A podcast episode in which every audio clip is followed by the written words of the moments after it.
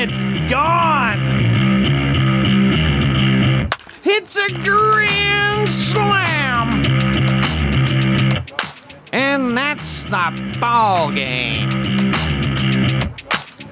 This is the Prospects Baseball Show, your inside look at the boys and girls of summer. Here's your hosts, Dean Millard and Jordan Blundell.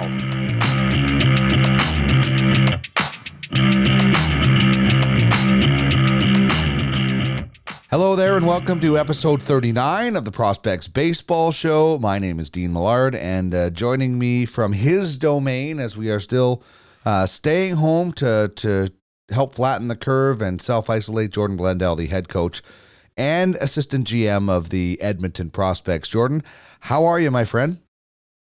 Uh, trying to keep busy. Dino, uh, got the home workouts going and the bike riding and doing some Spanish lessons and staying connected with some people and uh, yeah, doing doing what we can. I mean, I guess I'm having I'm having fun with what I'm doing, but also miss obviously uh, kind of the regular routine. So yeah, things are all right here, man. How are you doing? Uh, yeah, it's kind of the same thing. Um, just uh, trying to, uh, I guess, uh, maintain some sorts of uh, normalcy through this, as as as odd as that sounds uh, because nothing is uh, normal. Like this is not normal for anybody uh, at any really period of uh, of time. So um, it's a, it's really strange, and I guess uh, I'm I'm trying to um, more so uh, for my mental health. You know control what I can and accept what I can't because there, there's a lot of that and, and, and that that's um, being very serious in that regard um, you know I, I struggle with my mental health this has been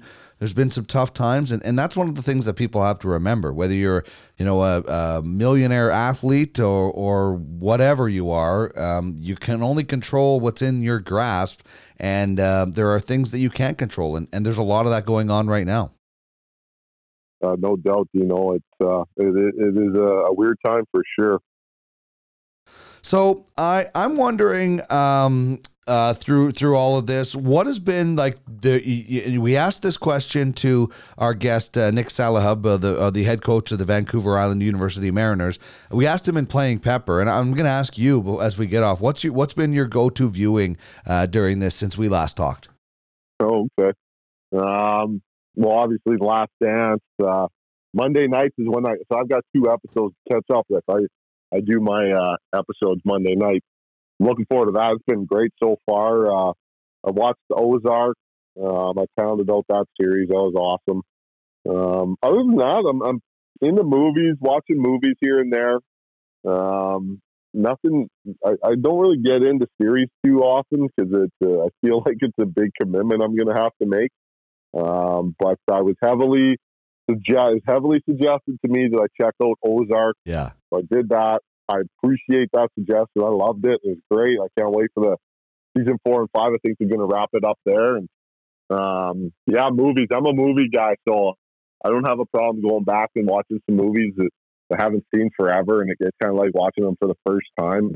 You know, I went and watched Dark Knight the other day, and there was there was things of that movie that I didn't remember because the Joker's performance was so great um, that I remember a lot of that. But some of the storylines, some of how things played out, I didn't quite remember. So it was kind of cool circling back there. What are, what are you guys watching over there, Dino? Uh, well, what I'm doing with The Last Dance is I watched the first four episodes, and now I'm just waiting till it's finished. Then I'm just gonna binge them, the rest of them, uh, and I'll probably actually start over because I love. I don't want to miss anything.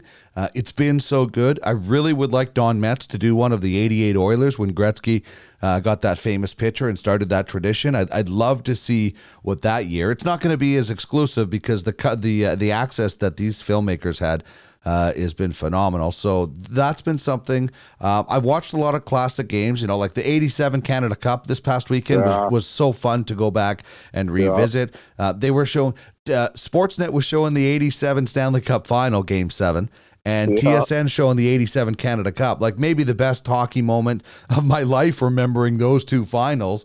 Uh, and then you know the, there's been some great. Pedro's near no hitter was on today uh, for the Expos against uh, San Diego. So I've, I've been watching a lot of yeah I've been watching a lot of uh, classic stuff. It's it's wearing thin. You know I I want uh, live sports again. I didn't watch UFC on the weekend, but. Uh, um, you know, that's that's what I'm doing. Movies too. You know, the odd time I'm a big Western fan, so I'll throw a Western on. Uh, you know.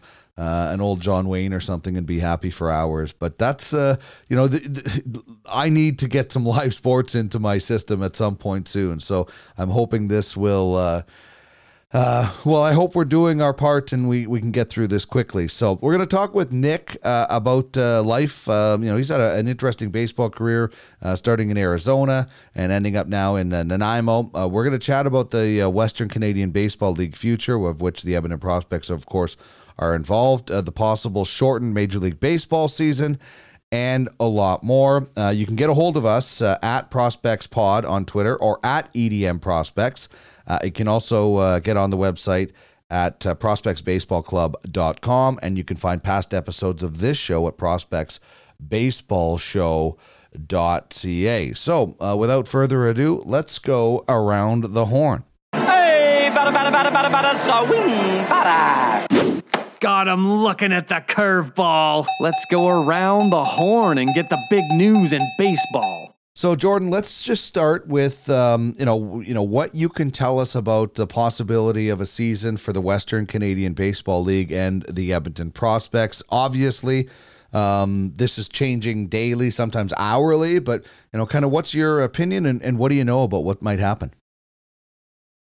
Well, I'll fill you in a little bit on, on what I do know is that uh, the league the league has stayed in, in contact with all the governors of the teams um, you know, through through this pandemic, and, and at times is, um, you know, got on the conference call and, and discussed options. Um, we we have not canceled the season yet. The WCBL has not canceled the season, and you know, we obviously remain hopeful that there's some way that we can we can play. Uh, there's some way that we can compete, um, and what that looks like, we don't know, as as everyone knows. And uh, it's, it's kind of day to day right now, Dean. Um, as far as what we're planning for, it's pretty tough to plan. You know, I, I don't think there's any way that there'll be any types of, of fan engagement at the facility. So I guess at that point, it's kind of weighing the, the, the you know the cost benefit analysis of, of, running a season without the ability to, to bring fans and, and create that revenue stream. So I think that's kind of where the league is at. Uh, and we're hopeful to to be able to try and provide something uh, down the line here. And I guess we'll kind of see. You know, everything's tied into what the government is, is allowing as far as the the first phase, second phase, third phase, and what those timelines are. So uh, that's where we're at right now. Um, you know, it's interesting to to you know be part of the opening here coming up and that, that's kind of the first step to, you know, just get away from the WCBL and, and get into real life a little bit. You know, we're looking at phase one on the 14th here on Thursday being the first foray into we're going to be allowed to do some things. So, um, you know, hopefully everybody stays safe and, and makes good decisions with that, uh, with the privilege of doing things out in public in, in maybe a little bit larger groups than, than one person. Um, uh, but you know what? We're going to see in two weeks how that plays out. So um, a big couple weeks here for for civilization, I guess. Maybe mm-hmm. Albertans. That's kind of where we're at. The world, no different. The world, yeah, really, really. That is where we're at. Uh, so you know, I stay in touch with the players, Dean. Um, you know, they're all uh, excited about that possibility because a lot of leagues have canceled um, I try and, and make sure they understand that you know temper their expectations here. They're, they're just because we haven't canceled it, it, there's still a lot of hurdles and a lot of things that would need to fall our way for us to get a season in. So, um, you know, I'm honest with them. It's good to connect with the players. Uh, you know, just kind of stay in touch and see how they're doing and where they're at in in, in the U.S. and then all over Canada. We've got guys in, in BC and and some other places in Ontario. So, so things are things are the same everywhere, but things are a little different everywhere as well. You know, some places are are uh, in a better position than others. So, you know, just kind of day to day, like everybody. Well, yeah, Baseball Alberta just recently canceled everything, which I, I you know, I, I, know they were waiting and and hoping, uh, uh, but I was surprised that they hadn't already canceled, as uh, so many other lacrosse and and hockey programs have been canceled and shuttered uh, for the season. And um, you know, you you you're right. We have to wait and see how um, we handle being allowed to do things. If there's a giant spike, well, things are going to get shut down again. And there, there's two things that I look at of uh, the the possibility of a Western Canadian Baseball League season. First of all, who's going to play? Because a lot of your players come from outside of Canada, and who knows when that's going to loosen up, or if people are going to want to travel when it does loosen up, and who is going to watch as in a paying customer? You're right. You have to weigh the cost, not just for the Edmonton prospects, but uh, for the Okotoks Dawgs and uh, Lethbridge and every other team in this league. Is it worth, um, you know, putting on the expense of playing a game when you're not making money? Obviously not. So there, there really has to be a cost way. And, um, you know, it, it, it, and I, I hate to say this, but I say this about the National Hockey League and the, the NBA as well concentrate on next year, and this season might have to be a write off. I hope it's not. I hope there is some way where we can get something going as far as the Western Canadian Baseball League. But um, you know, the the next season is is um, so important. But as you said, so many things up in the air, and uh, the the important thing to remember is it's not been canceled yet. Um, but we do, as you said, I think that was a good uh, way to put it. We have to temper our expectations about what we might get out of this whole summer, not just sports, but this whole summer, right, Jordan? Yeah, yeah, no, exactly. So, uh, yeah, looking forward to seeing what happens here in the next couple weeks. And, you know, honestly, like staying positive for our community, the, the, the Edmonton and greater area community. And, you know, the other thing I wanted to touch on, Dino, is, is something that gets a little overlooked when we talk about the baseball season and all that and, and creating revenue and, and having that experience. But at the end of the day, like for us here in Edmonton, um, we love our fans and we think our fans love baseball. They love being at that facility. And, and, and in reality, like the fans are what makes baseball go here in Edmonton. Like they're, they're our heroes. They're, they're the, they're the people that um, inspire us to, to, to work hard and, and create this game day presentation and, and go through all those things to, to set up the season. But that's inspired by our fans. Of course, we love our players and, and love the sport of baseball, but um, the special thing here in Edmonton is that the fans provide us with so much. And you know, honestly, I'm going to miss that part of it uh, as far as you know what that what that entails, like the connection with the fans, their educated cheering, their oohs and ahs during during the action, during heckling, all that stuff, man. Our fans here are so awesome. Um, so you know, at the end of the day, that's that's kind of like the the saddest part of this is that I don't get to see a father and a young son kind of coming in and seeing that look on his son's eyes, and you know, when one of our guys flips them a ball or they start playing catch through the stands and, you know, I'm kind of walking by and, you know, I've got things on my mind or I've got to go do something, but, you know, it, it may not look like I'm paying attention and I'm kind of, you know, going past, but I see that kind of stuff and, and I see what the, what the look is on, on the little kid's face. And, um, that's what makes it special. That's what is special about baseball. You know, all the playing and the numbers and stats and just great championships. We, like we all want that. We're all in the same boat.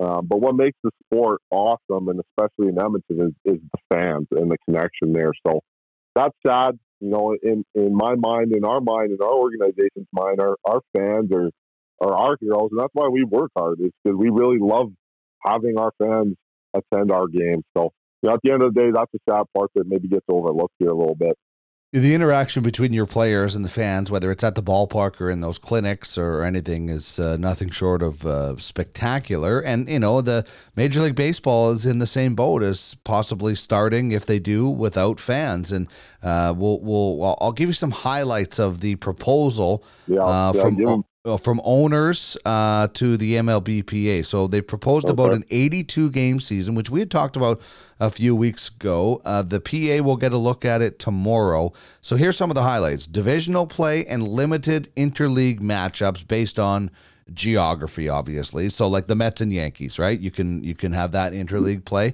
um, yeah. there is going to be uh, spring training mid-june season starting around july 4th uh, there will be expanded teams in the playoffs going from 10 to 14 doubling the wild cards from 2 to 4 um, teams may have to play at spring training facilities or neutral sites. So the Jays may be forced to play their games in Dunedin, Florida.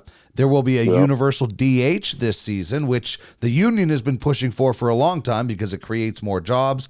Um, obviously, there's not going to be an All Star game, which was just you know it's just another slap in the face of the Dodgers, right? You know, Dodgers are supposed to host the All Star game, they get screwed again. I, I wonder yeah. if the Houston Astros made that decision to cancel uh, the All Star game. And um, the biggest issue, though, uh, Jordan, is revenue. The owners are proposing a 50-50 split based on revenues generated. The players would get a percentage of their salaries based on this split based on fans eventually returning to stadiums and obviously baseball players. That's the biggest hang up um, you know like that's all we need is labor uh, strife coming out of covid-19 but what do you think of that uh, proposal that is going forward to the players tomorrow with some of those details in it? Well, i'm all for it. Let's uh, let's get it signed uh, i don't know the ins and outs of the money the 50-50 split i guess that puts the player on uh, uh, prorated salary based on the 50 50 split. But, you know, at this point, um, 82 games, we're not getting 162. I'm not sure there's any other options for the players as far as revenue splitting goes. So um, everything else sounds good. Uh, 82 games going to be a shotgun. Oh man, every, it's going to be every fun. Game, yeah, every game's going to matter. Uh, there's not a lot of time to figure things out uh, try try different things. Younger team, everybody's going to have a chance. You get hot, you might be able to stay that and find yourself in the wild card with an expanded playoff. You might be able to sneak in somewhere. Um, at that point, yeah, you know, for the traditionalist, not having 162 and that grind to get you to the playoffs, that will be different. However, once it gets to the playoffs, they'll all be forgotten. Yeah. It won't matter. It's playoff baseball time, and, and there, there, there's almost nothing. The only other awesome, more awesome day is opening day when there's game after game after game all day long. Is the first day of baseball playoffs. Yeah. When there's 10 a.m., 1 p.m., there's game after game after game. It's game one. You want to win game one. You've seen everybody's ace. Um, so that's a pretty exciting day in the sports landscape, let alone baseball. Uh, once they get to that point, um, you know, who cares what the season looked like? We're in the playoffs now. So I think it's great. I'm glad that there's some, some positive news coming out with some, some options and some opportunities to do this. I've always kind of wondered in the back of my head as they have been discussing these options is what will the Jays do with the border? It makes sense that mm-hmm. they stay in the U.S. this whole time. So I'm not surprised to see that idea. Um, universal DH, uh, I, I love the National League being the National League. If they didn't change it, I, I'm not going to be, you know, hammering down the door to change the DH. But the fact that they're looking at changing it, I'm also not going to be beating down the door to not have it change. I really, I really don't care. It's probably time to get to the DH, put it in. It's going to stay in once they get it in. We want to see more offense anyway, more stolen bases, more everything pitchers aren't doing any of that. Let's be real. There's about five guys in the big leagues that can right. swing it that are pitchers. So let's go. Let's move forward. College base, like pitchers don't hit anywhere else. So let's get that done and let's get some baseball, Dino. That's where we're at. I love the plan. Walker Buehler tweeted he couldn't hit 200 in Double A, um, so there's no point in uh, in, yeah. in in contain, continuing with that. Um, you know, it's it'll be like the 1981 uh, season where there was the strike shortened season, and you know there was an asterisk beside that because you didn't get the the amount of games. This will be uh, even less games than that. But the one thing that it's going to do is going to, like you said, it's going to create parity, especially in fantasy baseball. I mean, that's the thing we care the most about. You know, wow. this this this WACBL is a, a, cover for us to be able to focus on fantasy baseball. I mean, you're not going to have 300 strikeouts from Gerrit Cole or Justin Verlander this year, so it's going to create, you know, like uh, I'm not saying that Zach Eflin is going to be on the same page, same uh, plateau as Verlander, but it it brings the the the studs back to the pack a little bit more because they're not going to be able to rack up that many Ks. Uh, it's I, I I'd love to be able to draft a fantasy baseball team. Um, if this if this goes through, if we're if we're doing well enough in North America that this uh, proposal actually comes to fruition and we see first pitch July fourth, um, and, with everybody else kind of dealing with restrictions, and maybe we're not able to do as much as we want as a population, but you know, big league games are on TV, thus meaning we got fantasy baseball. We have something to talk about, get our minds off of some of the, the weird things that are happening right now with you know unemployment and all the, the real life issues. You know, that would be just such uh, such a boost to morale of baseball fans. Um, I know not everybody loves sports and, and thinks sports are, are, the most important thing in the world, and, and I don't think they are either. But um, I I love the game. I love baseball. I love being a part of it. And if I'm able to enjoy that with some of my friends, you know, whether it's together watching games or over a Zoom or online doing fantasy, um, that kind of connection is going to be good uh, for for morale for people.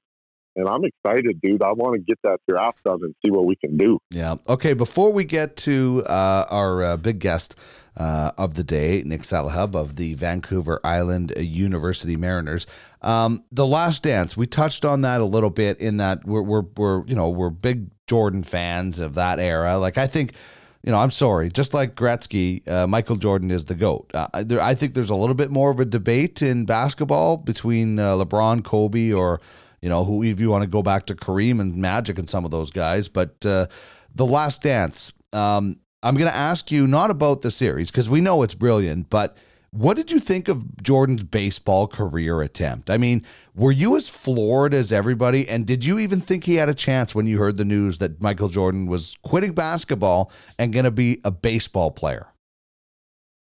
Well, um, I agree he's the GOAT. I had like that six foot long, six foot tall poster on my wall. Like the Gretter one. Jordan.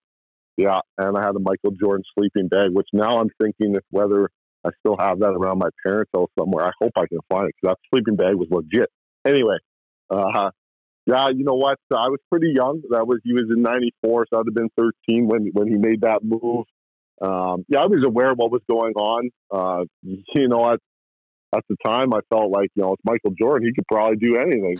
um, you know, being being where I'm at now and looking back on it, uh, for him to really even be able to compete at all, and I mean his numbers weren't great. You know, he wasn't a great player. Um, you know, he, he, he basically survived. You know, he hit 200. I mean, that's you're barely surviving, but but he did it. He, he wasn't hitting 070. You know, he did enough where it was enough to continue doing it. It wasn't it wasn't so bad that it's like, dude, no, shut it down. Like there was a steady improvement happening, and um, for a guy to, what was he, mid 30s, switch gears, hasn't played baseball for, I don't know, 18 years and show up and, and start playing professionally. Um, unreal, man. Unreal. It's a it's a great story. It's a it's a great sports story of our generation of our time. That that that's what happened to the, the you know arguably the greatest basketball player of all time. Won three championships and decided he wanted to give baseball a try. So uh, what a story! I mean, you, you obviously we wouldn't be seeing anything like that nowadays, but um, I, I, didn't think he would end up being, uh, you know, a great baseball player, and as it turned out, he wasn't. Uh, but the fact that he did as much as he did is pretty dang impressive, man. That's what Walker Buehler must have been tweeting about when he said I couldn't hit 200 in Double A because that's what Jordan's batting average was. So now, now yeah. it makes a little bit more sense. And and you're right. Like I, you know, Wayne Gretzky loved baseball and lacrosse growing up. Can you imagine in like ni- after 1987, we just won another cup. We just won the Canada Cup. I'm going to try out for baseball. Like it just doesn't make any sense. You know, there was Bo Jackson and there was Deion Sanders, and and you look at Kyler Murray who was drafted by the A's, and you you see that but never would did you see a guy just out of the blue say yeah. I'm I'm I'm doing this career shift. It was one of the most bizarre things ever, and uh, I didn't want him to succeed. I was like, fail already and get back on the court. Yeah, yeah, really. Everybody was kind of chomping for that to yeah. happen, and, and you know what could have been. Hey, you know it's almost yeah. the same story as if if Wayne had stayed in Edmonton, we'd probably have like ten or fifteen cups here right now. Right. You know, Jordan had stayed, they might have ripped off eight, nine in a row. Well, Mario Lemieux, if Mario Lemieux didn't get sick and uh, you know the things, what more could he have done um, at different times? It's one of those uh, crazy stories where you look at guys and you know the careers cut short, or in this case, Jordan cutting uh, his career short. But anyway, it's it's fascinating, and uh, I don't think we'll ever see it again, uh, like you said. All right, uh, we've rambled on enough here, so let's get uh, to our featured guest. Play ball! Pleasure to welcome in the head coach at Vancouver Island University, running the baseball program out there, uh, Nick Salahub. Nick, thanks so much for joining us on the Prospects Baseball Show. As uh, Jordan and I are both doing our part of uh, social and physical distancing, he's on the phone. I'm in uh, St. Albert, and uh, and Nick, what is life like for you right now during this uh, uh, crazy pandemic as you are getting ready for a baseball season? It was, it was pretty tough there when it first happened. I mean, it was the, the only silver lining we have is that it happened right before our season actually started, so we didn't like actually get fully revved up. But man, it's tough when you spend you know nine months pre- prepping for something and it just gets taken away from you like that without you know really much heads up or anything like that ever happening before. So you know, in the interim here, we've just been trying to keep busy and do what we can to get everything going, make sure we're ready to go for the season coming up. But you know, tough to know what you're doing when you can't really determine what it is you're going to get back on the field. So there's a lot of balls in the air right now. Yeah, what's uh, what has um, the conversation been uh, with the CCBC uh, governors and, and uh, head coaches? Um, you have a, an idea of, you know, if this happens, we'll get going in September. Are you going to play games in September? Or are you just going to move right into uh, next spring, Nick? At this point, we sort of are of a mind that we want to try and play the 2020 season in the fall which would mean September, first weekend in September is sort of the date we're kind of eyeballing for the start of the games. And then playing a championship series on Thanksgiving weekend, which mm-hmm. would give us, you know, five to six weeks of games and then playoffs. And then, you know, we can do all conference awards and, you know, name somebody a championship for the 2020 season, you know, and give the, give the guys something for what they've worked towards and give the guys who are fifth year seniors a chance to play for something rather than just say, "Hey, sorry, you're done with school, you can't play." Yeah, um, it's it's so that's sort of what we're hoping for. It's so uh, that's the big thing is you, you, mentioned a lot of balls in the air, and you can kind of have uh, you know a schedule of okay, if we get to this date, we can have a season here. If we get to this, and you, you have to have, I guess, so many contingency plans uh, right now. Has there been any talk about you know what this means for for graduating players as far as eligibility and and if you know some seasons are are wiped out. I know the the Canada West recently came out with their game plan uh, for what the season might look like. But has there been any, any talk about how this affects eligibility for for players that uh, you know maybe could have an extra time, uh, extra little bit of a year, maybe playing baseball or something like that? Yeah, I mean, at this point, we're sort of going off of what they're doing down south in the state. We're just giving everybody another year of eligibility. Good. Um, the only issue that that doesn't really solve that we're kind of concerned about is the guys who are, you know, we're a five year eligibility league. The guys who are in their fifth year and don't have any more school to take, well, they can't come back and play unless they're in classes and be eligible, right? Right. So we're try- that's another reason why we're trying to do this competitive fall thing is you know if you were eligible in the spring you're going to be eligible this one time in the fall. So that way guys you know don't have to enroll in basket weaving twice to get on the ball field for a fall. Sure yeah, yeah. you know they can go on and do their thing and then you know still have a chance to play still have a chance to play for a championship and then you know nothing. But if they can go back to school then they'd be eligible to play in the spring as well well, I appreciate that update, Nick, on what's happening uh, behind the scenes with the CCBC and the scheduling and all that. Uh, I mean, don't don't don't. Uh, it's not set in stone yet, right? I mean, we're we're optimistic that that's something we can swing, and you know, I don't control COVID, so I don't control what we're going to be able to do. Certainly, we all no, have to be flexible. Sure. We can make that work. Yeah, we'll, uh, we'll, we'll make sure to add another disclaimer of balls in the air. There's a few of them up there. Uh, but uh, no, I appreciate you giving us some insight into some of the dialogue that's uh, happening with the CCBC. Um, I'd like to take it back to the beginning uh, with you, Nick, and, and, introduce you to our listeners and you know, tell us a little bit about your youth days and, and growing up in Phoenix. You're, you're born and raised in Phoenix. Tell us a little bit about your childhood, your baseball journey, and and kind of what got you to college baseball. Okay. Um, yeah, um, I'm a dual citizen. My dad's Canadian, my mom's American. I was born in Phoenix, and uh, you know, I started playing baseball when I was eight. Really, before that, I didn't do too much other than just you know go out and hit with my dad for fun and whatnot. And then when I started playing, I wasn't very good because I just started playing. Everybody else had been playing for a while, but you know, I was big for my age. And uh, when I was nine, I made a 12 and under league. Uh, only nine year old in it, and didn't do so hot that year. But uh, after that, it was a good experience for me. It helped me uh, develop a lot as a kid and then as a player, obviously. So I was able to jump a few steps ahead there. And then uh, I was on some good teams there. Like I said, I played with Brian Mattis on an all star team. We won some stuff here and there and whatnot. And then uh, in high school, I went uh, on my freshman year in high school. I was on the freshman team. We won two games. I got one win and one save on the season. That was fun. uh, I struck out six guys in one inning that year. Wow. That was uh, can, um, so wait, can you can you you you have to uh, open that story up a little bit for us then? Oh, um, the catcher was really bad.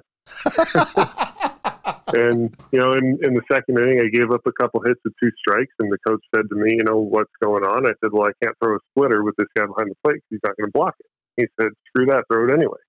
So I said, "Okay," and I did. Wow. And I six guys out, and yeah, racking up the K's. And and the inning ended with a fly out to center field. that's uh, that's how that's how tough that team was. But I say that because four years later, my senior year, or three years later, my senior year, we won state. Well, um, nice.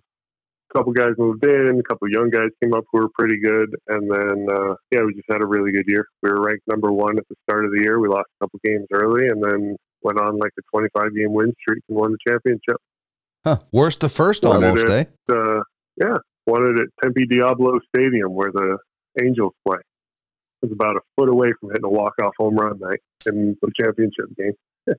wow, that's a great story. Yeah, no kidding. Uh, uh, developing in the in the Phoenix area, and um, tell us a little bit about what it's like playing in the summer. I know we hit on that uh, playing Pepper a little bit earlier, but you know, some of the games that you played in the summer uh, can get uh, a little bit sweaty, as they say. A lot of parks have lights uh, like I said, I, was, I made that 12 and under league when I was nine, and we were playing under the lights then just to try and stay out of the heat. But you know, it, sometimes you got to do what you got to do. There'd be tournament days where you got to play three games in one day, and first game starts at 10. So you, you know, heat, heat affects both people, and it either helps you win or it helps you lose. So as long as you're drinking water and you don't complain about it too much, kind of like the cold or the rain, you know, or the wind even is it's going to affect both teams, but whoever lets it affect them more, that's the team that's going to lose most likely. So just trying to learn how to play through things like that and you know, be smart about staying hydrated and staying out of the sun. But no, it's not for everybody. It's not for everybody out there. Stand in the outfield for a long inning in 120 degree weather. What's that in Canada? Like 45? 45 yeah. degree weather? At least, yeah, yeah. You know, it's a. Uh, it's like when you're a kid in Canada, and I, I grew up in Manitoba, and, and, we used to play a tournament in a in a literally the place was called a barn, and and it was just it was colder inside than it was outside almost, and you know when you're eight years old, you're doing it because you love it, so uh, you know you stay warm and just like you stay hydrated, and you know the the strange thing about uh, that area is the, the the sporting landscape that developed so late. I mean, you know, there's been football and basketball, uh, but it took a long time for the NHL to get there, and for some strange reason, it took a long time for Major League Baseball to to land in Arizona. Um, and it's weird. There's so many spring teams around there. So, you know, what was that like? Uh, you know, you know, growing up, thinking or, or being around that area, wondering why there wasn't Major League Baseball. Um. Well, I think that one of the big reasons is like we talked about the heat. Um, you know, in the 80s, there weren't a bunch of indoor facilities that weren't AstroTurf. So there wasn't exactly a bunch of desire for creating that in Phoenix. And even when we did start the Diamondbacks, there weren't many people showing up, right? There were hmm. more people who would show up with their laptops than with their gloves. Weird. Because it was just a place to go, right? I went to the opening game. Well, I did my work because I'm not really a baseball person right? So it was kind of frustrating to go. And then, you know, we're we're not that far away from LA, so if you go to any games where LA is playing in Phoenix, you're going to see probably more LA jerseys than you'll see Phoenix jerseys or, or Arizona jerseys, whatever sport it may be. So it's it's kind of a tough environment, especially to start out in, and that's why I think minor league baseball was a better fit there at the time because the population was a lot smaller too. Right. Um, so you know, you got more people who are higher level knowledge of the game, but not that many people who just show up to spend money. Hmm. That makes sense. And Yeah. then you know, it, it's grown over the years. It's you know, people have started to come more, and you know, people are now. The Diamondbacks have been there since they've been born, so they can actually be passionate about it. But Sure. you know, when you when you talk to people who are, you know, Boston Red Sox fans, a lot of them say they're fans because their dads were fans. Well, when you're starting a team, you're not going to have any of that. No one's dad was a fan of the Diamondbacks because they didn't exist. So some issues there with the with the new franchises, but you know, it's it's coming along. It's a process, and uh, we'll never be a big market team. It's just not that kind of environment in Phoenix or in Arizona, really, for sport in general. But you know, you get your knowledgeable people there, your retired ball players, your retired old people, and they like watching games sometimes. Yeah. Well, do you think the uh, the instant instant success of the Diamondbacks franchise and getting that World Series? I think it was in year six, maybe four or six. Earlier. Them have, yeah, maybe. Oh, I think it was 2001, right? Maybe It was year year three.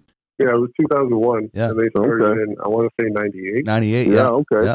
Well, that that instant success of the D-backs, do, do, you, you feel like that was um, crucial in that franchise solidifying itself in that community and potentially drawing uh, more fans and drawing more casual fans in because of that success?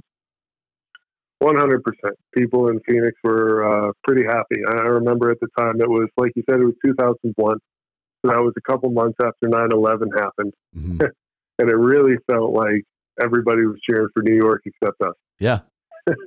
because that's where that happened, right? And deep down Yeah. inside, you know, going into game seven, it's like, I really don't want the Yankees to win because I don't really like the East Coast bias that exists. But at the same time, it, it wouldn't be the worst if New York got a win here. Right. I felt the same Right. way. You're not cheering for New York, you're cheering for the Diamondbacks, Yeah. right? Because that's Yeah. where you are. So it was a little bit, it was a little bit like us against the 49 other states out there. So it was kind of, it was kind of fun. It was kind of a bonding experience. There were rattles. They were, they were given out at the games that were pretty fun.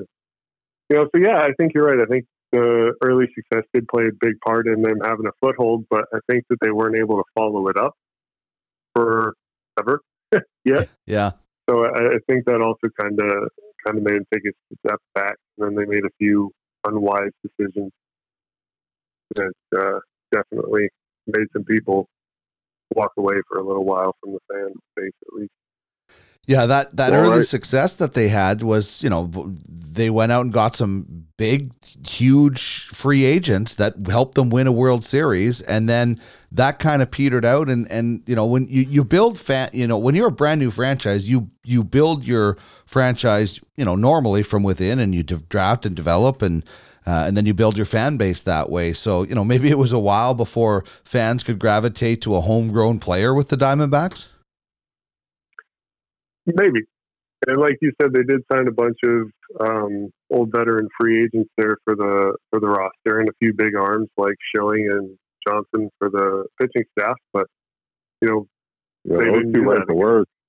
yeah, Well, it looks like it looks like uh, like Mike Hazen's GM there now, and it looks like they've got a really good program set up uh, where it's sustainable. They they found athletic players.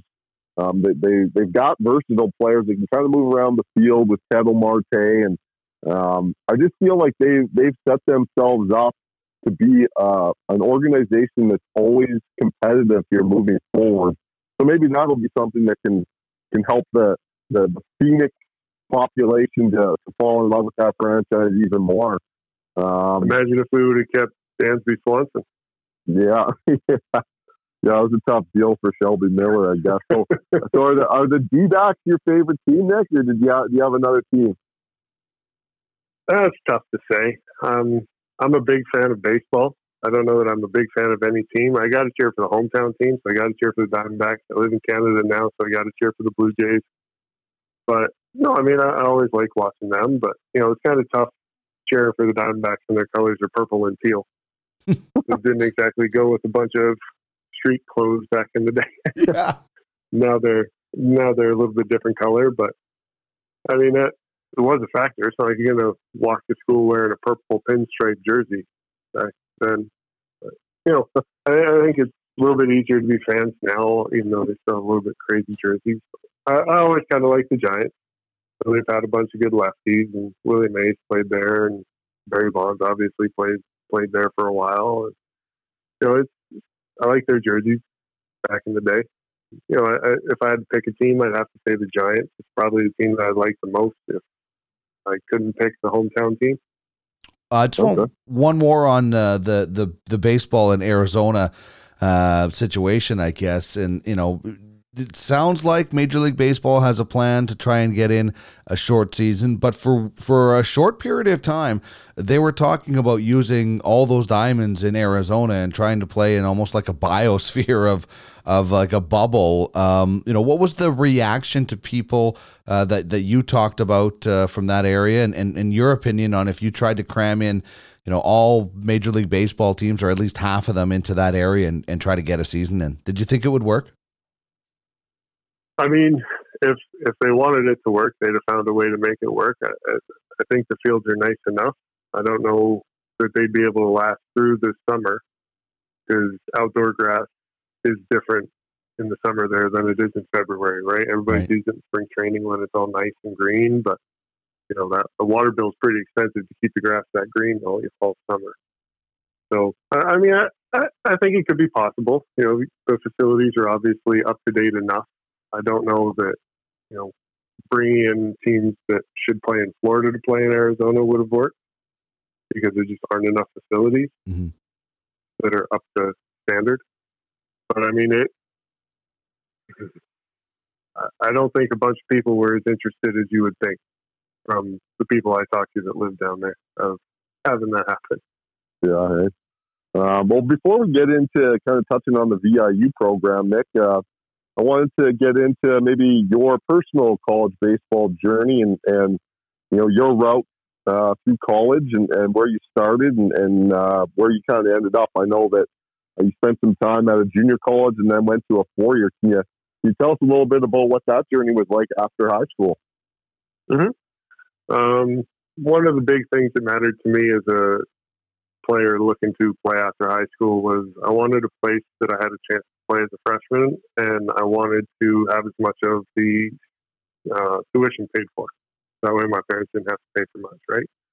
Um, so I, I, talked to a few schools in the fall going into my senior year, and then you know, right after my junior year, and there just wasn't really a good fit. And then after the season, there wasn't really a good fit, so I ended up uh, choosing to go to Yavapai.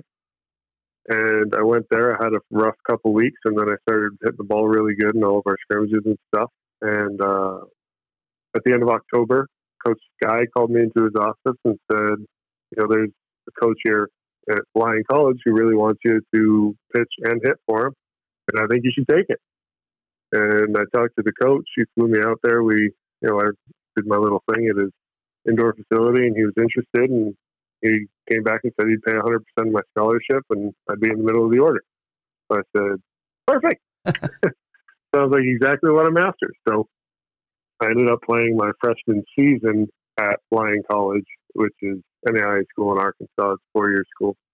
Um, yeah, and it was pretty good. There was some. I was supposed to get the start on the mound game two when I first got in there, and then uh, sort of an hour before the game started, coach told me I didn't get the start. There was some miscommunication there with my prof, and then uh, I ended up being the closer that year and uh, pinch hitter off the bench. I was sort of if we were ahead, I would come into close. If we were behind, I'd come into pinch hit. It was it was a pretty fun role to have at the time. Um, and then yeah, just working on my game, getting better as, as much, getting as good as I could until my senior year. So I, I hate saying I got hurt my senior year, but uh, it is what it is. uh, my back sort of blew up on me, and I wasn't able to pitch the way I wanted to pitch or even pick up a bat. So that was sort of it for my journey. But uh, I'm not saying I would have pursued big leagues because I hate I hate when people are like, I would have made it to the big leagues if it wasn't for that injury. Yeah. Well, no, that's not true. That's not true at all. That's that's You Uncle Rico from the passion to get through it. that's Uncle Rico from Napoleon Dynamite. Uh, that if they would have put me in, we would have won state, right? Uh, um, you know, you, you just never know what would have happened, right?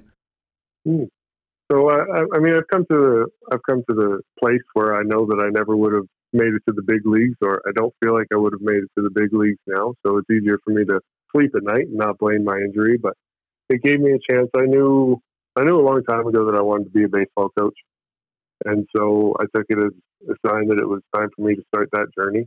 So I uh, did some coaching at Lyon for uh, half a year, and then I went home and coached a high school team for a year, and then took a year off, and then I came up here to Nanaimo. Uh, it's a it's it's a cool journey, and and I wonder, um, you know, we hear about Arkansas and college football a lot, and you know how big that is there. Where does baseball fit into the uh, the I guess the popularity pyramid in Arkansas?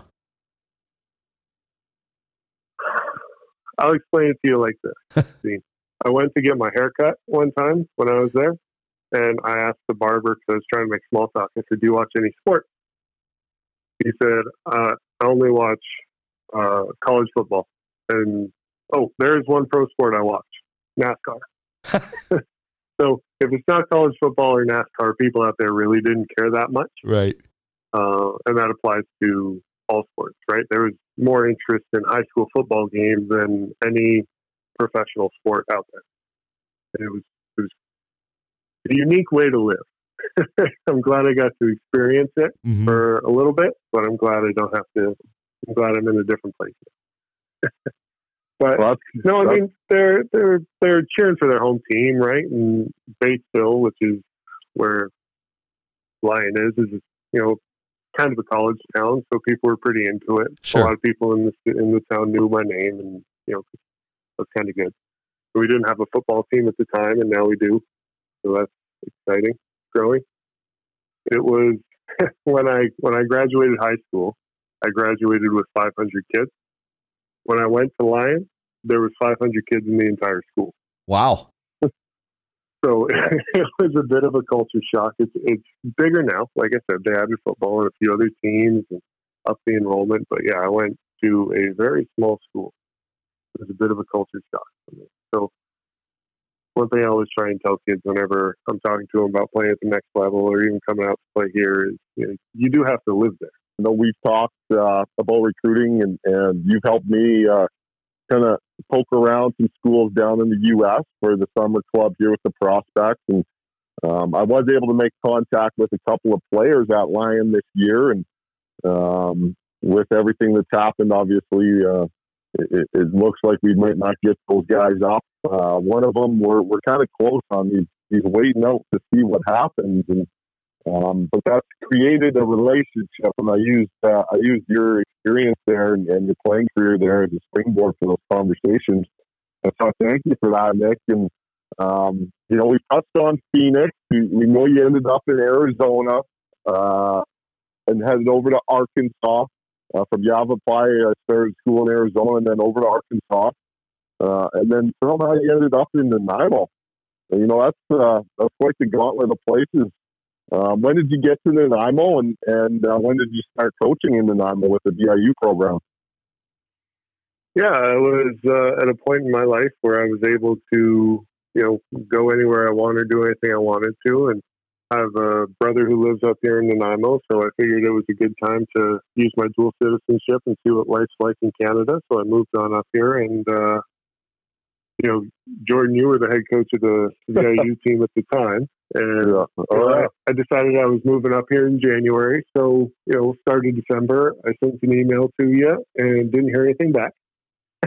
so I got up here and, you know, a couple weeks went by and I got a little stir crazy. So I sent you another email and, you know, you said, yeah, let's sit down for some coffee. So we sat down for some coffee and, you know, about an hour and a half later, you said if I wanted to come out to practice, I was welcome to. And that was, that was pretty much it. It took a couple months before I got on the email list a few times with me showing up to the practice at the indoor when you know no one else was there because practice got moved to the outdoor. But it was fun.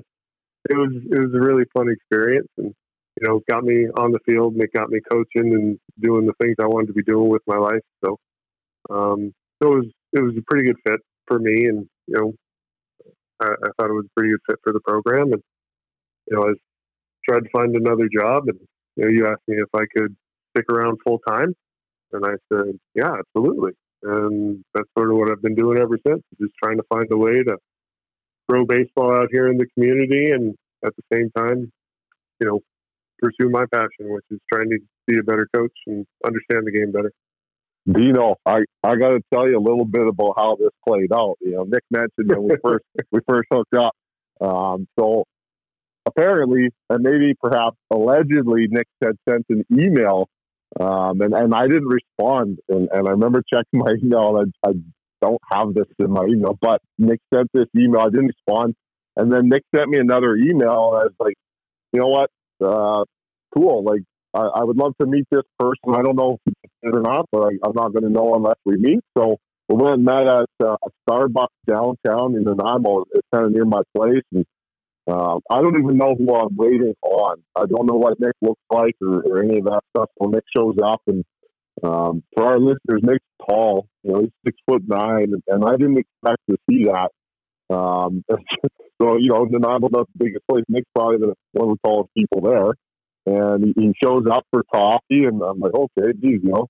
So we sat down and had a chat, and uh, it was cool. And, and like Nick said, uh, I invited him out to practice, and, and um, you know, after a little while, uh, Nick was granted uh, access email list. you got on the list for practices, and, and we guess uh, the rest is history. You know. Nice uh, and uh, and uh, interesting uh, history as far as when you compare Nick some of the places that you were how how is and you know was your kind of first um, reaction to the differences between you know baseball in, in at a Canadian program and and baseball at some of the American programs uh, that you had worked at? You know you attended uh, and and became a coach uh, in in Arkansas and you also coached you said back home a little bit with high school. Um, you know is there a difference uh, you know a style difference or things like that between the Canadian and American programs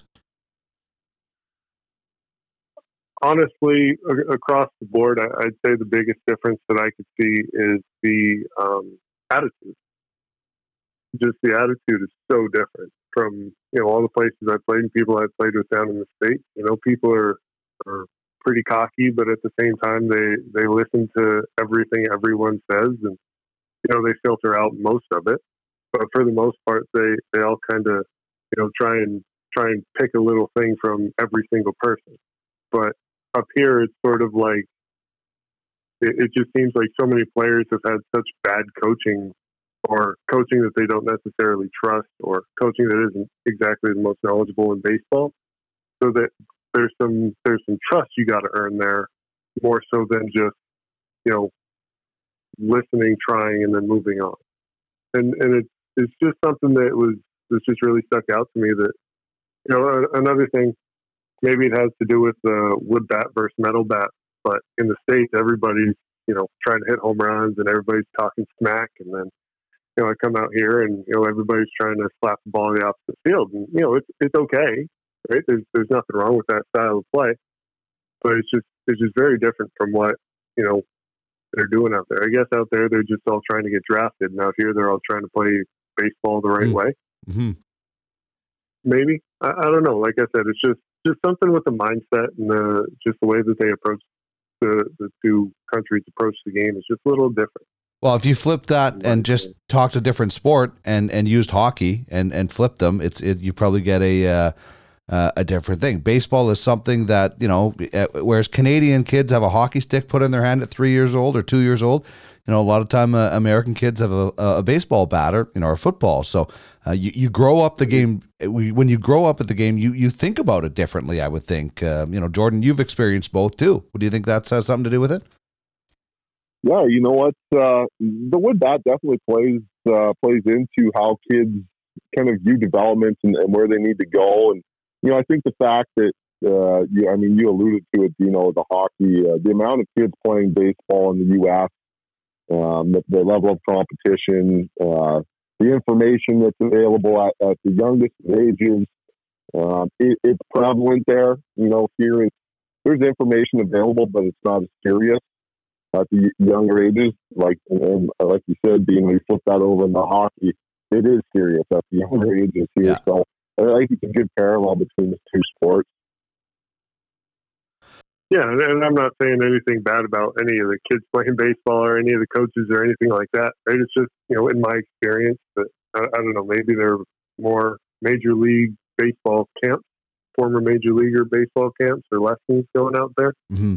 But uh, and again, I'm not saying one way is necessarily better than the other. It's just different. Yeah, yeah. Well, it's just it it is different uh, uh, depending on uh, where you grow up, what you're what you're exposed to. As for your program now that you currently have you know how how excited were you about the season? How were things shaping up? And uh, you know, tell us about uh, I, I, guess as you transfer that to the fall, you know what uh, people can expect out of the program. And it's tough. In 2019, so last year, we really got bit by the injury bug bad, and we didn't respond at all. And our record showed that that we didn't respond once we lost some of our top end guys. Nobody really stepped up to fill in the void. So there was just some holes missing there, and we ended up in a three way tie for seventh or for fifth place. And due to some tiebreaker things, we ended up in last place in the league. And you know, my guys were pretty pretty upset about that at the time, and we showed up this fall with with a real with a real intent to show people that that wasn't the case that we were better than our record showed last year. And you know, our, our pitching staff going into this year was mostly third years. Um, two of them were lefties, and guys are going to be counting on this year. And then, you know, we we worked really hard all off season, and guys got ready to go. And you know, then the poll came out. Uh, CCBC does a poll every year. You know, we were ranked last on the poll, and our guys were really fired up about that one. So it, it was it was things are starting to come together, right, at the right time with some passion as well as some talent. You know, we brought in some guys who were able to help us, some guys, you know, matured. So we were really looking forward to showing, you know, more of who we are than we showed last year. And, you know, it, it was tough not having that season, not having that chance to, you know, shut the haters up, as they say, or show who we are, let, our, let the talent and the hard work we've put in to that point show. But I, I think across the board, our guys feel that it's it's on hiatus or delayed more so than it is canceled or taken from us. I, I think that you know our, our, window for a championship wasn't just this season, uh, and that's something that we're, that's what we play for, right? we play for the championship. So uh, we feel like our window is starting to open, and you know if it's not this year, then it'll be next year for sure. So the fact that this year isn't there isn't doesn't exactly slow down the motivation or the work to improve. The the vision has been has always been a multiple year vision, and you know we're we're getting there. So uh, I'm looking forward to it. I think we, like I said, we left some things on the table, but our guys that are fifth years are going back to school, so they're going to be able to be with us next year, and we're, looking forward to bringing in some more talent and uh, you know, letting the guys who we have showcase just what they can do. Well, that sounds great, Nick. The present and the future sound uh, sounds promising there. Um, what are what are some of the biggest challenges that you face? Uh, you know, leading the Mariners baseball program, maybe on the field as far as developing players, and, and then off the field uh, program wise. I mean, you got you got your standard challenges that any team in the CCBC has with uh, baseball in Canada being a tier three sport. Um, you know, the the additional travel costs and you know hardships of living on an island, having to take a ferry everywhere you go, and not that it's necessarily harder, but you know you're always running on someone else's clock. You know, you, you have to schedule when you leave based on when the ferry goes, or making sure you leave the game that you're at so you have enough time to catch the last ferry back over to the island, or else you're spending all night in Vancouver.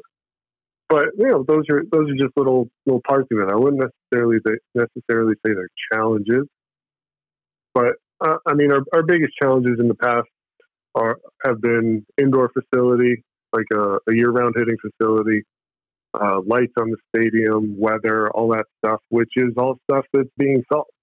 This January, we just finished our indoor cage, double cage, awesome. full length. We can do whatever we want on it. Yep. Lights are up at the stadium. They're putting the electric through them right now, so the they're fancy LED lights, and you know we're looking forward to firing up those next month. And you know, turf's on the way. We got the the West Coast League team coming in here that the Harbor Cats are you know really excited about, and the league's really excited about, which is you know helping us grow baseball in the community. So, I mean, the the challenges that we've had are either being solved or, or working on being solved, and you know everybody's got financial limitations, and you know there's an equal playing field in that regard. So I, I guess our biggest challenge left is just COVID nineteen. yeah, no, yeah, like everybody. Um, I, I, wonder. I wonder how things have uh, changed for you as you've evolved uh, at the different stops. You know, when it when it comes to managing a roster, and I, and I love picking the brains of coaches or, or, or managers about you know how you finesse a roster. You know, you you, you deal with your best player um, maybe differently um, than one of your lesser skilled or lesser prominent players. Um, you know, that balancing act, or or maybe there are some coaches that. Uh, deal with them all the same. I'm, I'm I'm not sure. What's kind of your approach to how you kind of massage a roster and maybe how you deal with one player as differently and, and, and a different personality maybe than another? Yeah, I think first you deal with the people. You you know some people have you know they they need to talk to you every day. If they don't talk to you every day, you know something's wrong. Then you have some people that you just don't need to talk to at all. If you mm-hmm. talk to them at all, they they don't respond well, right? Or, or, like you know, just saying hi, how you doing? They're like, well, why are you talking to me? so so I think you gotta I think you gotta coach the person first, and then the talent. And you know, one of the one of the things that we've been you know pushing really hard uh, as a program, we have some guys who are you know really really high level, highly skilled and talented players but then we also have some guys that are on the five year plan. You know, they're not coming in to start as a freshman. You know, they, they may not contribute as much as they want to their sophomore year. But the goal isn't to come in and do it now. The goal is to be able to contribute now, and when your time comes, be ready to go. And if it's your time to lead, then lead. And if mm-hmm. it's not your time to lead, do the best you can to find a way to help us win, no matter what you can do. Right. So uh, as far as you know, dealing with someone, uh, I remember when I was coaching with Jordan out here, he told me something his coach told him is, you know, don't get, don't let practice get derailed by your worst player. You know, your worst players, you know, doing some things that he shouldn't be doing, and there you go over there and waste ten minutes educating him and making the whole team run because the guy who's your worst player can't catch a fly ball. Right. That's not exactly a useful way of running a practice. So, um, you know, dealing with deal with that, try and do it more on an individualized basis if there's some some some talent or skill deficiencies. But you know, if if if it's talent, then there's not much you can do. But the, that's the good thing about baseball is so much of it's a skill, and skills can be trained, skills can be improved.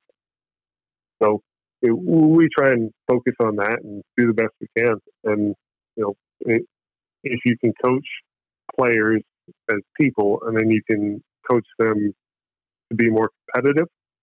Then talent comes along, and the skill that has been worked on will come through. So, uh, to answer your question, how do you balance it? Yeah. Uh, like I said, I think it comes down to the player more so than anything else. And if if you miss, just miss consistently, right? So when you have that conversation with that five year player that you know is is might not contribute until uh, you know he's a junior, you know, and then his, his you know whatever he, he really contributes down the road. Is that sometimes hard to communicate to a player, or you know at that level are the players pretty honest about their own uh, ability? Uh, you know, sometimes a player comes in thinking I'm going to be this, and then he's that, or or is that taken care of like at at recruitment? Um, I mean, from the recruiting standpoint, I got a pretty good idea of where guys are, but you know, I've been wrong before. I'll be wrong again, and I'm sure I'm wrong with some guys at the moment, right? So, um, one thing that we've done that I took from my college coach is at the end of every fall we do teammate evaluations. So, you know, we give everybody a sheet of one through 25 or however many hitters we got. And we say rank them. You know, and, you know, maybe you put yourself one and everybody else puts you five. Okay, you're, you're a top five hitter. But if you put yourself one and everybody else puts you 20, then there's some issues there that, you know, you really need to address. So the, there's some there's some ways that we try and do things like that that help players be a little bit more honest with themselves. But it's it's a lot easier uh, when you have a guy like Liam Ballance, who's on our team. He's a fifth year. He's one of those guys who, as a freshman, really felt like he needed to carry the team because he did that his whole life. And his freshman year was really a big talk of, yeah, dude, I know you struck out four times, but you played good defense and you helped us win this ball game. Mm-hmm. And now, right, the next year and all the other years since then, he's been sort of the centerpiece of our offense, right? So it's easy for me to, to point to a guy like that and say, you know, I've had a lot of talks with him. He was in tears because he couldn't help the team more when he wanted to or he felt like he should. And now he can't.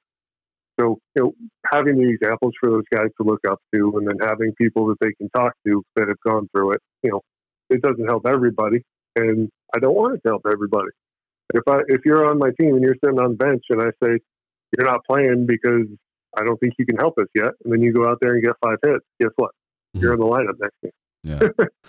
so it's, it's it's not a hierarchy. It's you know however you play, that's what you get. You'll get opportunities, but I'm going to give more opportunities to the guys who make the most of their opportunities.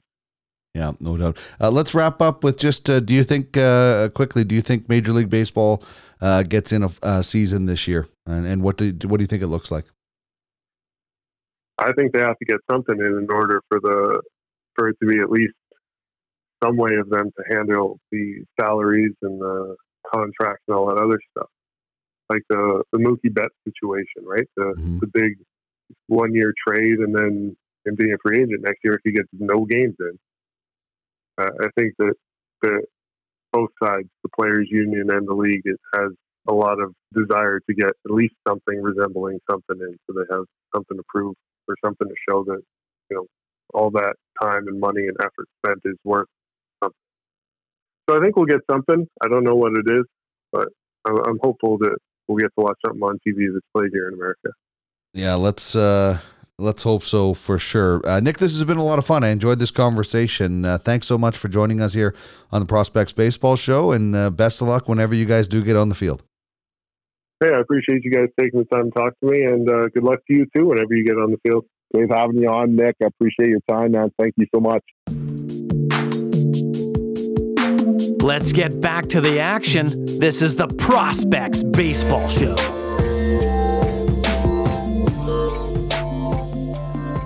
That was a fun conversation, and uh, of course, you know, Jordan, you have uh, a history with uh, Nick, as you guys talked about in that uh, in that story. But maybe, how did you see, see him change from when you first met him to kind of when you left that program? Uh, you know what, uh, Nick Nick brought a work ethic with him, you know, all, the time. But early on, you know, when we were just kind of feeling each other out as far as you know, this was going to be a good fit for our program um, you know, Nick worked really hard for us uh, in, in, those in those first couple months when he first got there, and, and you know what, he made a name for himself. He he uh, um, it stood out that how much he was dedicated to this new program. Really didn't know anybody, and uh, we developed a relationship quickly there, and um, it was fun coaching with Nick. You know, we we we share a lot of the same passions, obviously, and we share a lot of the same you know ideas behind the game and how we want to help players better. And, and there were some some differences in in our coaching style as well. And I thought um, Nick was a great complement uh, for some of the stuff I was bringing to the table. I thought Nick you know brought some things to the table that was uh, a nice balance for our players. And you know ultimately I knew that you know Nick was kind of the heir apparent. Um, you know, once we got through the first year and, and I was able to, you know, kind of see where what Nick was all about. Uh, I knew that at some point Nick was going to going to take over the program, and you know I'm really happy for him. Uh, it sounds like they're you know ready to blossom as a group. I know he's got some young players. Um, I was out there in the fall actually in, in November, and I got a chance to hang out with some of their guys and uh, hit some fungoes and, and kind of help out at practice, which was a little bit surreal going back out there and, and doing that, but it was great. I appreciate Nick uh, allowing me to do that. And now I'm looking forward. I'm a fan, obviously, of the VIU Mariners. I, I, I spent 12 years out there and just really happy for Nick and excited for his future. And um, you obviously wish him the best. Yeah, no doubt. Uh, sounds like he's uh, uh, got a unique perspective and a good perspective uh, on the game. I enjoyed that uh, conversation. And uh, if you, the listener, enjoyed it, I hope you did. Please subscribe and leave us a review. Really helps us to improve uh, the quality of this program, which we uh, hope we're talking about live baseball at some point uh, in the near future. And if you would like to be a part of the program as an advertiser, uh, please email us prospectsbaseballshow at gmail.com. Uh, Jordan, uh, thanks as always for joining me. Um, we'll, we'll hopefully be back in the studio together soon. Someday, my man. Someday. Someday. when this is over and we can uh, we can pose as you love to do uh, for those dramatic pictures. Yeah, I do miss that, man. I miss I miss hanging out in the in the in the podcast down there, dude. So hopefully you're doing well, my man. Yeah, you too, man. Thanks so much for uh, joining me. As usual, just one more thing to do. Yep. Ban the shift.